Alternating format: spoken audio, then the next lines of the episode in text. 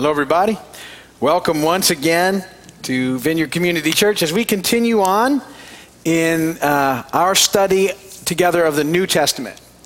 And um, we've been working through this for quite some time uh, three and a half years, um, working through uh, mostly a chapter at a time. We've, we've taken a couple of detours, we've doubled up here and there. We've I, I, really slowed down at one point and was, was doing things sort of a half a chapter at a time, but for the most part, a chapter at a time. Working through um, the New Testament together, and I've told you we'll move on to the Old Testament. We're done with this. We're about a year and a half out, I would guess, from finishing the New Testament. Um, and uh, we'll finish the this four six weeks in First Timothy, and there's a few in Second Timothy, and then we got the Titus chapters, and uh, and then Hebrews, um, James, the three letters to John, and Revelation. So uh, we might be a couple more years. Anyway. Um, uh, but, but we'll keep pressing on. Uh, my, my hope is, is that as we move through these things in context, it, it, it helps us to understand a little better things that are being said. You'll, you'll see some of that today, where um, if you don't have a context for what's being said, um, it, it, it, can, it can be misunderstood or be um, presented to be saying something else um, than, it's, than it's really saying. So that's why the, the whole idea of, of looking at these things together in a period of time like this in context, I think, is so valuable. Um, and that uh, uh, after we did the, the Gospels and saw how the, the uh, how Jesus' ministry went, and we looked at the Book of Acts and saw how they were doing things in the early church, and now these letters that we've been reading from the Apostle Paul is what we've done next. Um, sort of show us uh, it, how the early church is progressing and the problems they had, and the difficulties, and the persecutions, and the attacks, and the um, uh, all the, the sin that they were dealing with. And it's, it's you know, very much like that uh, 2,000 years later, same issues um, pretty much, and, and um, same way that we're supposed to deal with them. So um, we're, we're, we're, we're getting a, hopefully a really good look at what's going on and, and, and how um, Paul said to address it. Uh, and he's taught us a lot of neat things about how we're to get along, about division, about um, uh, allowing the Spirit of God the opportunity to uh, speak to our hearts, to stay united, that we're, we're a body and we're a family, and what all that means. And um, you know, it's just we've, we've looked at a lot of principles over time. Uh, these letters that we're in now, the letters to Timothy and to Titus, are primarily um, about teaching. And uh, it's not just a, a, passing on of information, the type of uh, teaching that Paul is, is uh, encouraging Timothy and Titus to move into is communicating what a life in Christ is all about. And, and it's, it's, a, it's a teaching that's designed to uh, not just increase knowledge, but to, to shape beliefs and attitudes and values and behaviors, to, to get the heart of what it means to be a follower of Jesus, and, and to, to understand how we fit together in community as a church and, and what our mission and purpose is, and, and to always remember the love of God and the grace of God and the mercy of God and how we're to deal with others. And, and uh, how we're to have discernment and how we need to study the scriptures and uh, all the very important things that um, are a part of the life of a believer. And so uh, today we're going to look at the second chapter of 1 Timothy, uh, and um, there's some interesting verses in here. And, and uh, there's only 15 verses, and I, I, I uh, it was funny. I, I, sort of looked and, and, went, "Oh, for 15 verses, well, that'll be that'll be easy." You know what I mean? Although, and you know, I'm, I'm like anybody else. Good. Nice, nice, kind of easy study. Until I started reading the verses. I'm like, oh no. So it's, it's a great book. It's just, it's the kind of, it's the kind of chapter that tends to, um, all it should do is get your attention, and then we'll talk about it, which is which is always really good, right? And uh, and so let's let's uh, read it, and then we'll talk about it. 1 Timothy chapter two, verses one through fifteen. I urge then, first of all that requests, prayers, intercession, and thanksgiving be made for everyone, for kings and all those in authority, that we may live peaceful and quiet lives in all godliness and holiness. This is good and pleases God our Savior, who wants all men to be saved and to come to a knowledge of the truth. For there is one God and one mediator between God and man, the man Christ Jesus, who gave himself as a ransom for all men the testimony given in its proper time. And for this purpose, I was appointed a herald and an apostle, and I'm telling the truth. I am not lying, and a teacher of the true faith to the Gentiles. I want men everywhere to lift up holy hands in prayer without anger or disputing. I also want women to dress modestly, with decency and propriety, not with braided hair or gold pearls or expensive clothes, but with good deeds appropriate for women who profess to worship God.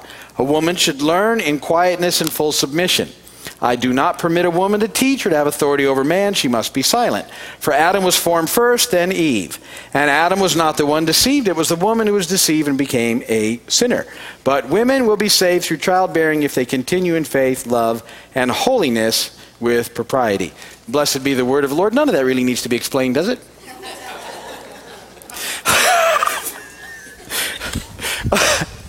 Let's just call her a night.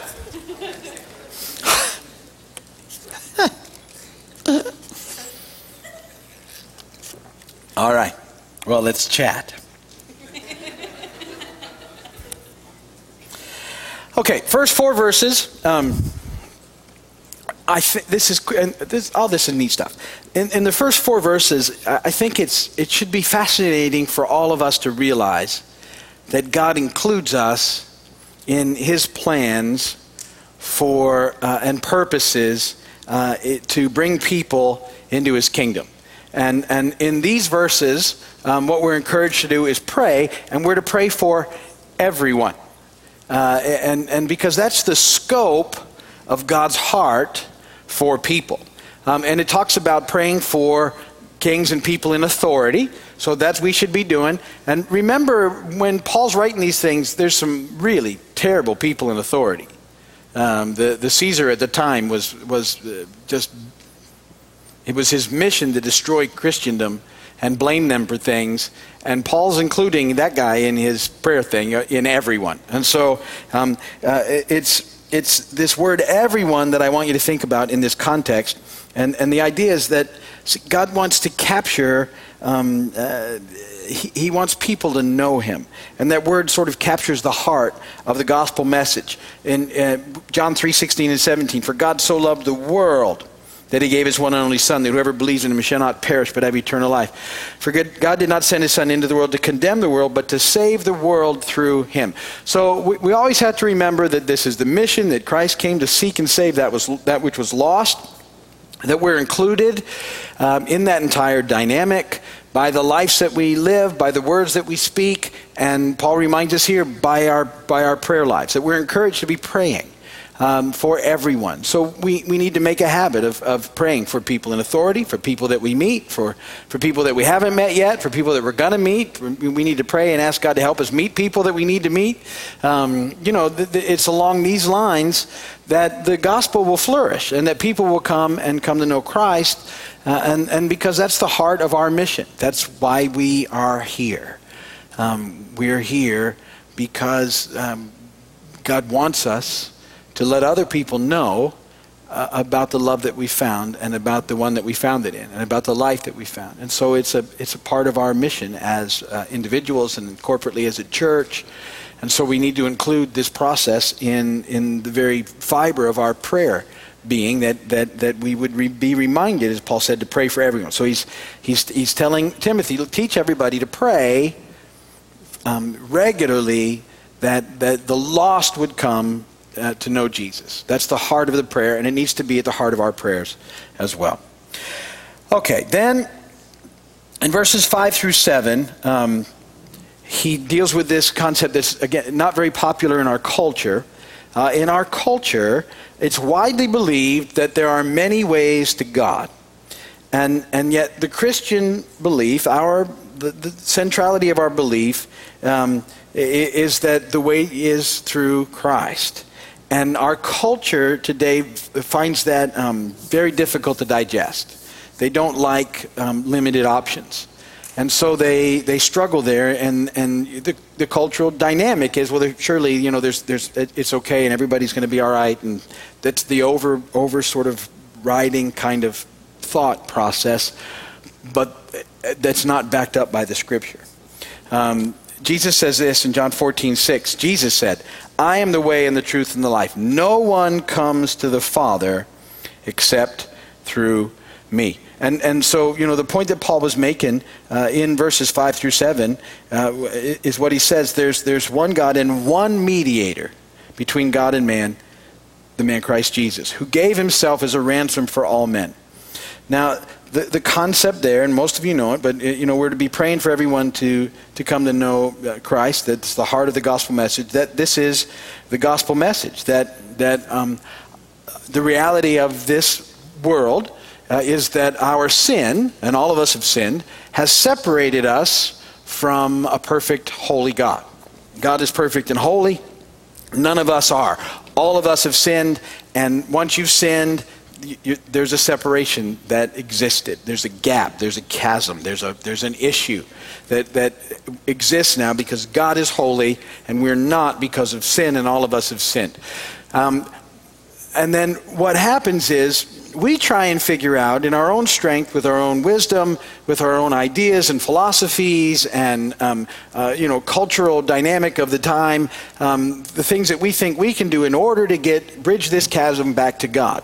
But there's no way you can earn your way back. You can't go from from where you're at to perfect once you've messed up. Once you've messed up, you're no longer perfect. You have an issue, and and no matter how hard we try, there's no way back.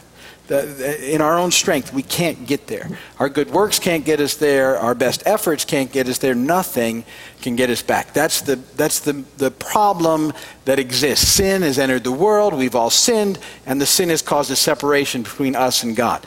God, however, knows that. And God loves us so much, even though that all of us basically thumbed our noses at God and did our own thing and continue to. He loves us so much that He made a way.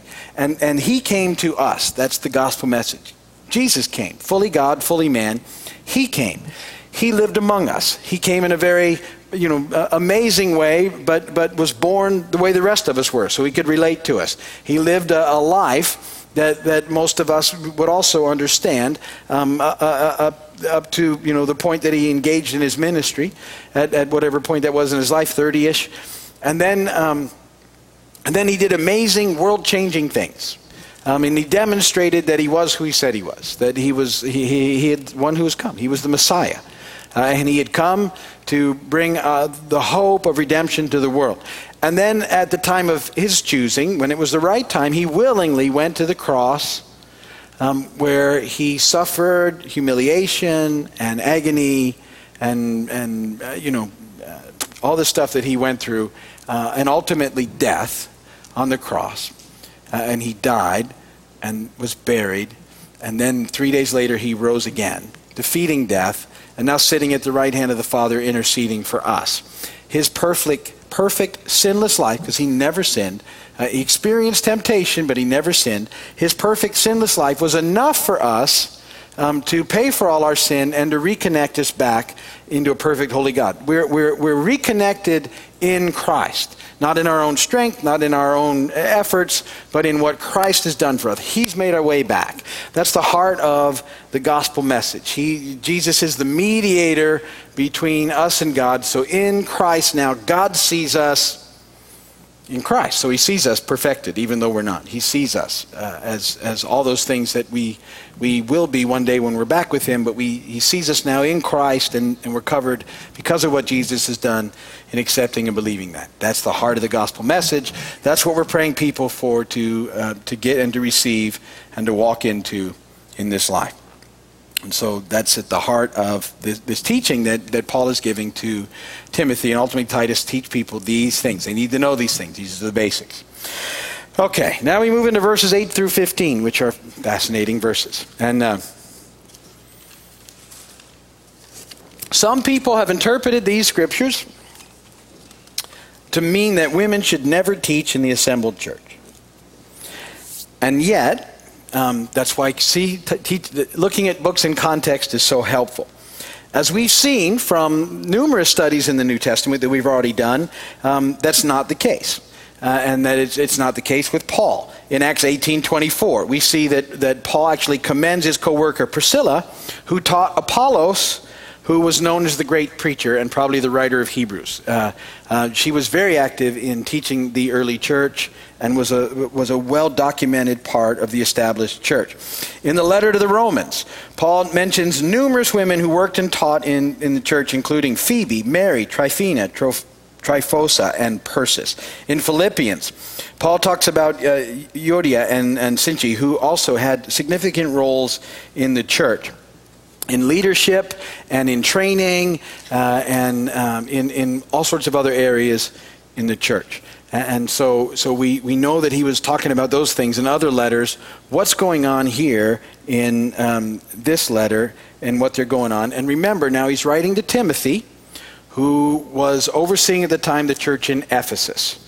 And the Ephesian church was um, being overwhelmed by false teachers, which was happening all over um, in, in the churches and in other areas as well. And so, to understand what's going on is that, that Paul's admonition here, what he's doing as he writes this letter, is he's prohibiting the women in the Ephesian church from teaching. It's not a prohibition for all women for all time because we've just seen that it's obviously not because he's got women teaching in lots of other places. So what we need to do is is kind of hopefully understand the context that Paul and Timothy are dealing with. And, and so here's, here's a uh, understanding now at what point in time this letter was written, why it's important. At that point in time, in the culture in Ephesus, women were not allowed um, access to education or to study. So they, they, up until this point in time, they hadn't had the opportunity to study or to be trained or educated in any way. That still happens horrendously in many portions of the world today, where women are excluded from access to education. They're just completely excluded. So it's not only is it was it part of the culture then, in, in many places it survived, um, um, where where the um, where the efforts of the church haven't impacted.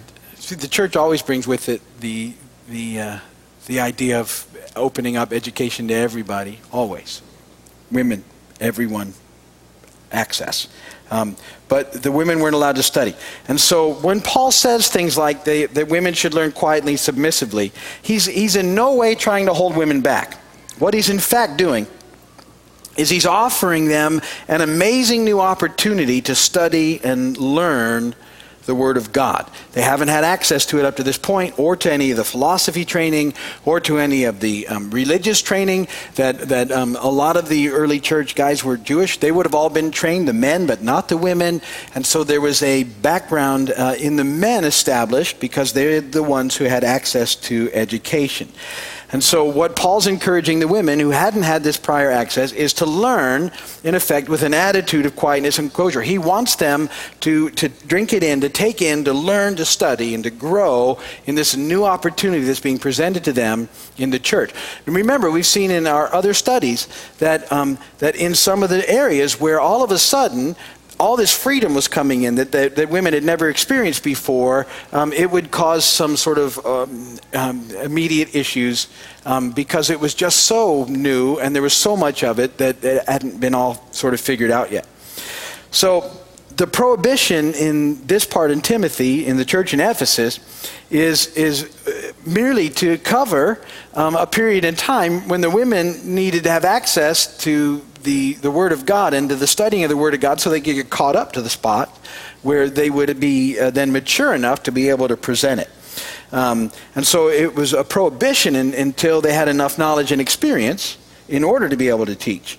And the problem was being magnified by the influence of the false teachers because without the um, pre existing foundation of the Old Testament scriptures, um, they, were, they were being more easily swayed, apparently, by these false teachers. Because they just didn't have the foundation yet. It wasn't uh, that they, they wouldn't have it, they just didn't have it yet. And so that's why then those, those Adam and Eve verses get worked in there, which if you don't understand, don't, don't you kind of go, well, that, it, it almost is offensive. Um, but the, the illustration is look, just as Eve had been deceived in the garden, um, the, the women in the church were being deceived because they didn't have the information that they should have yet. And um, in the garden, that, that was Adam's fault, apparently, because uh, the very word Adam means um, uh, it means the pointed one who instructs or, or who the word comes through. Um, Adam was, was, uh, was being taught from the Lord, and he was supposed to pass that on, um, and, and he hadn't done it. Um, and, and so we have a similar situation now, culturally, because the information that had been passed down hadn't been distributed to everybody as it should have been. The women were excluded from it. So they didn't have it. Um, it's not that they, you know, that they were just easily deceived. They didn't have the knowledge because it hadn't been given to them the way it should have been. That, that's kind of what happened there in the garden. So um, um, so, so what needed to happen now was that you know the men who had the information that was good and solid needed to train um, everybody so that they would come up together in this process. And verse 14 uh, of those things too is is, is often misused. Um, and I, I want to go back and, and tell you how. Let me just look at it. And Adam was not the one deceived. It was the woman who was deceived and became a sinner. A lot of people have jumped on that out of context over time um, and go see it's all, it's all the women's fault that this big mess. And it's not. Um, if you go back and look at the verses in the fall, what you find very clearly, it, it says that, that Eve was deceived, but she took of the fruit and then she gave it to her husband. And the next phrase is huge who was with her? Right there. Standing right there knew better. So, to Eve, Eve's thing, maybe Adam hadn't taught her the way he should have because he was the one with the knowledge, but he knew at the point in time he didn't do anything. And so, so then what happens is Paul in Romans lays that whole thing back on Adam uh, where, where it really belongs. Um, they were both at fault, but, but um, he, he places the primary blame for humanity's sinful nature on Adam. Romans 5:12 it says therefore just as sin entered the world through one man and death through sin and this way death came all men because all sinned. And then later on verse Romans 5:17 for it is by the trespass of the one man death reigned through that one man how much more will those who receive God's abundant provision of grace and the gift of righteousness reign in life through the one man Jesus Christ. So when you look at those verses um, and, and the, the, the, letter in a whole, it is never and has never been intended, um, as it's sometimes misused, to, to hold women back. It, it was a, it was a um, period of time when the women just needed to be trained up because they hadn't had any prior access in order to be um, able to then, um, you know, do those things and understand and discern and, and everything else that should be happening in the process. So that's how fun those 15 verses are. And that's all I got to say about that.